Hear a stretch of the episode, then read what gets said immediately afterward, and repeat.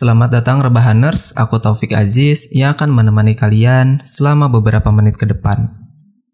Pernah gak sih kamu bertanya-tanya gimana sih caranya kita menjalani sebuah hidup biar bisa mindful atau berkesadaran tinggi? Di mana kita bisa melewati hari tanpa adanya overthinking, biar kepala kita ini gak dipenuhi sama hal-hal yang mengganggu fokus sepanjang harinya. Kali ini aku pengen ceritain salah satu sosok yang berhasil menjalani sebuah hidup yang sangat-sangat fokus dan sangat-sangat mindful seumur hidupnya. Dan dia bukan orang biasa sih kayaknya. Kayaknya ya. Dia adalah seorang samurai nomor satu sepanjang sejarah Jepang. Kalau kamu familiar atau kamu sering nonton anime atau baca manga, mungkin kamu pernah dengar nama ini. Namanya adalah Miyamoto Musashi. Tapi biar gampang, aku bakal panggil aja Kang Mus gimana ceritanya dan gimana caranya dia, seorang samurai nomor satu sepanjang sejarah itu, bisa melatih dirinya supaya menjadi orang yang keren banget dan dia bisa hidup dengan fokus dan mindful yang tinggi setiap harinya. Anjir, keren banget bahasanya mindful. Aku akan ceritakan apa yang dia lakukan dan bagaimana caranya aku, kamu, dan kita bisa belajar hidup dari dia buat mengembangkan hidup kita masing-masing tentunya. Karena kali ini aku bakal ngomongin soal samurai, aku mau ceritain dikit soal duel pedang yang dilakukan oleh para jagoan pedang di era feodal Jepang. Di zaman itu, untuk berbagai alasan, seorang jagoan pedang bisa menantang jagoan pedang lainnya untuk melakukan duel. Sebuah pertempuran satu lawan satu sampai salah satunya meninggal, menyerah, uh, atau gak sanggup melanjutkan pertarungan. Karena di masa itu, budaya malu dan kehormatan sangat kental di masyarakat Jepang, jadi orang lebih pilih buat meninggal secara terhormat setelah kalah duel dibanding dia lanjut hidup tapi menanggung rasa malu karena kalah. Duel adalah sebuah pertarungan di mana seseorang bisa meninggal dalam hitungan detik sejak duel dimulai.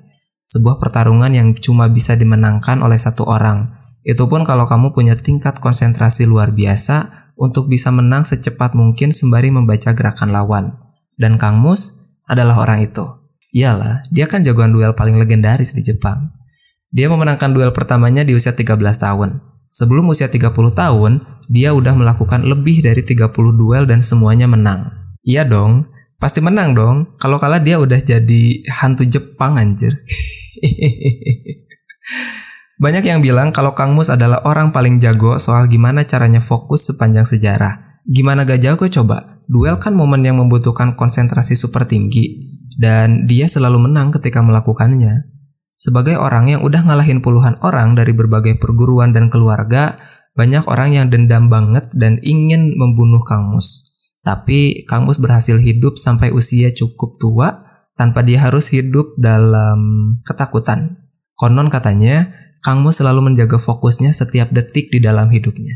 Anjir, tidur aja harus fokus coba. Gimana caranya? Kalau bahasa kerennya, eh, Kang Mus adalah orang yang hidup penuh dengan kesadaran. Kang Mus adalah orang yang berhasil mendidik pikiran dan tubuhnya untuk menjadi seorang kesatria yang tak terkalahkan oleh siapa pun sepanjang hidupnya. Dan untungnya, orang Sunda tuh banyak banget untungnya aja. Sorry ya. Beberapa saat sebelum meninggal di usia lanjut karena kanker, Kang Mus berhasil menyelesaikan beberapa karya tulis yang menggambarkan pemikiran dan ide-idenya. Isinya tentang gimana sih caranya biar bisa menjadi manusia super tangguh dan tak terkalahkan. Dia menulis pengetahuannya soal strategi perang dan berpedang dalam beberapa buku, termasuk salah satunya adalah The Book of Five Rings yang cukup melegenda. Tapi yang menurutku penting banget buat dipelajari dari Kang Mus adalah ajaran terakhirnya. Namanya disebut sebagai Dokodo. Dokodo adalah ajaran Kang Mus soal gimana caranya menjadi seseorang yang tak terkalahkan dalam hidup. Cara biar orang bisa punya fokus setajam dan sedalam dia. Cara menjalani hidup sebagai seorang pemenang. Ada 21 ajaran dalam Dokodo. Tenang aja, aku bakal merangkum semua uh, dengan sadar dan tanpa paksaan sama sekali. Tentunya buat kamu yang masih dengerin sampai sini. Ini seriusan, aku gak dipaksa kok bikin konten kayak gini. Ini kemauanku sendiri. Kayaknya. Jadi menurutku, 21 ajaran dalam Dokodo sebenarnya ada beberapa tema besar yang ditekankan oleh Kang Mus. Gimana caranya supaya kamu bisa hidup sebagai seseorang yang tangguh secara fisik maupun mental. E, biar kamu gak kena mental illness yang self-diagnose. Canda dong. Lanjut. Menurutku ada tiga kategori besar sih. Uh, yang pertama soal menerima keadaan. Ini adalah ajaran pertama dengan Dokodo. Di sini Kang Mus ngomong kayak gini. Terimalah keadaan sesuai dengan kenyataan yang ada. Ada beberapa ajaran lain di dalam Dokodo yang temanya penerimaan. Tapi menurutku ini yang paling penting. Bahkan menurut Kang Mus, kita tuh sering banget menyangkal kenyataan, baik itu terkait diri kita orang-orang di sekitar kita maupun soal dunia di luar kita. Misalnya soal diri kita sendiri. Sering banget kita menolak mengakui hal-hal buruk atau hal-hal baik yang kita punya karena berbagai alasan. Kita kadang terlalu takut untuk mengakui sama diri kita sendiri bahwa kita punya kelemahan-kelemahan tertentu. Dan bahkan, gak sedikit juga orang yang terlalu larut dalam pemikiran negatif soal dirinya. Jadi, gak bisa melihat kelebihan-kelebihan lain yang dirinya punya. Dan ini merupakan sebuah masalah, Kenapa? Karena kita gak bisa menerima kenyataan mengenai diri kita. Kita jadi susah untuk berkembang dan jadi susah buat fokus dalam kehidupan sehari-hari. Karena kita overthinking soal hal-hal yang gak mau kita terima. Ketika kita gak mau mengakui kelemahan kita, ya kita jadi gak bisa ngeberesin kelemahan kita dong. Padahal ide dari pengembangan diri yang paling sederhana adalah dimulai dari menyelesaikan masalah-masalah dan kelemahan yang kita punya. Kalau kita gak nerima kelemahan itu, ya gimana caranya biar bisa selesai? Begitu juga kalau kita gak menyadari kelebihan kita. Karena kita terlalu larut dalam pemikiran negatif mengenai diri kita, ya kita berasa jadi gak punya apa-apa dan gak punya arah kan? Mau ngembangin diri ke arah mana coba? Kalau kita sendiri ngerasa gak punya hal baik sama sekali yang bisa kita kembangkan.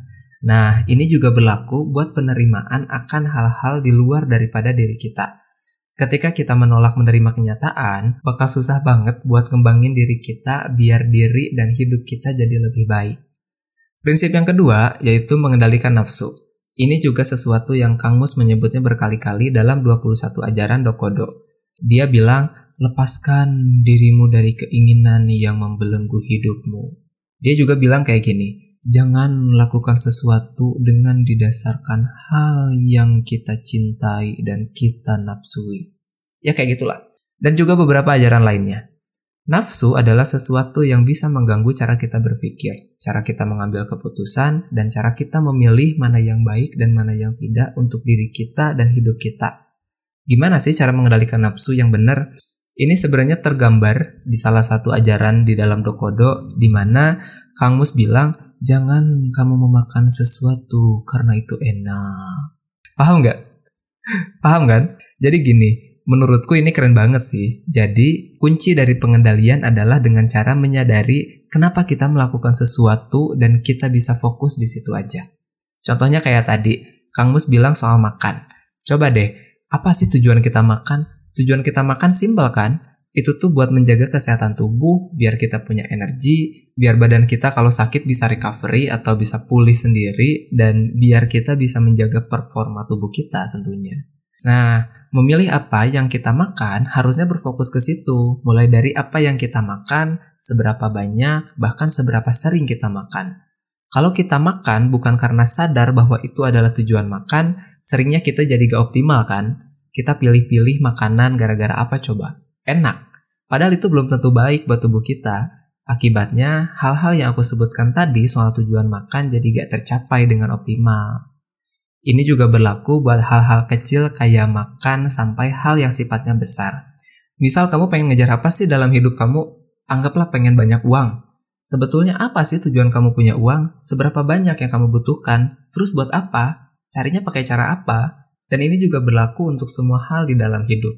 Selama kita melakukan sesuatu tanpa tahu tujuannya, sangat mudah buat kita tergelincir ke dalam hidup berdasarkan nafsu.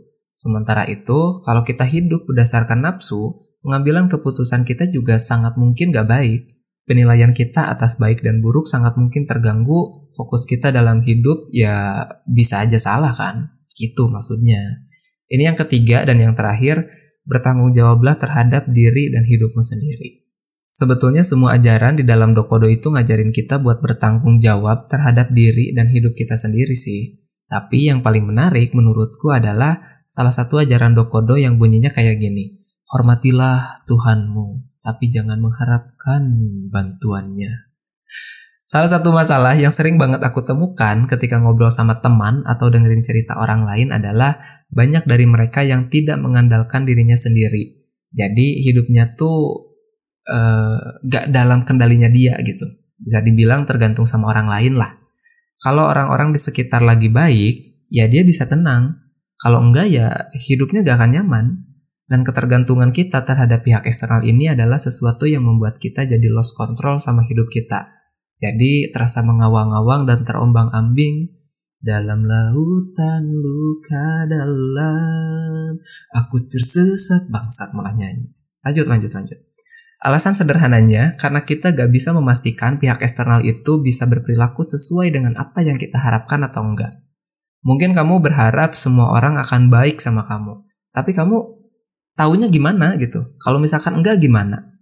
Atau uh, kamu berharap besok jalanan gak macet biar gak telat masuk kantor. Tapi kalau ternyata macet gimana? Jadi coba balik lagi ke diri kamu sendiri.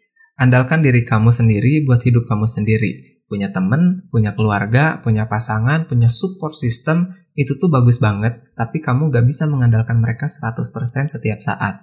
Kita hidup di dunia ini ya basicnya sendiri-sendiri kan? Ada sih yang nemenin, tapi gak setiap saat ada. Satu-satunya orang yang ada di hidup kita setiap detik sejak lahir sampai detik ini kamu dengerin ini, ya cuma kamu sendiri. Hidup kamu ya punya kamu, bukan punya orang lain. Yang bisa selalu kamu andalkan ya diri kamu sendiri. Kalau kamu ngerasa udah gak bisa diandalkan ya mending mati aja lah anjir. canda dong, canda kan?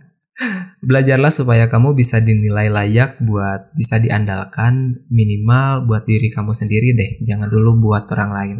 Ya udah, itu aja yang bisa aku sampaikan. Sampai jumpa di episode berikutnya. Semoga bye.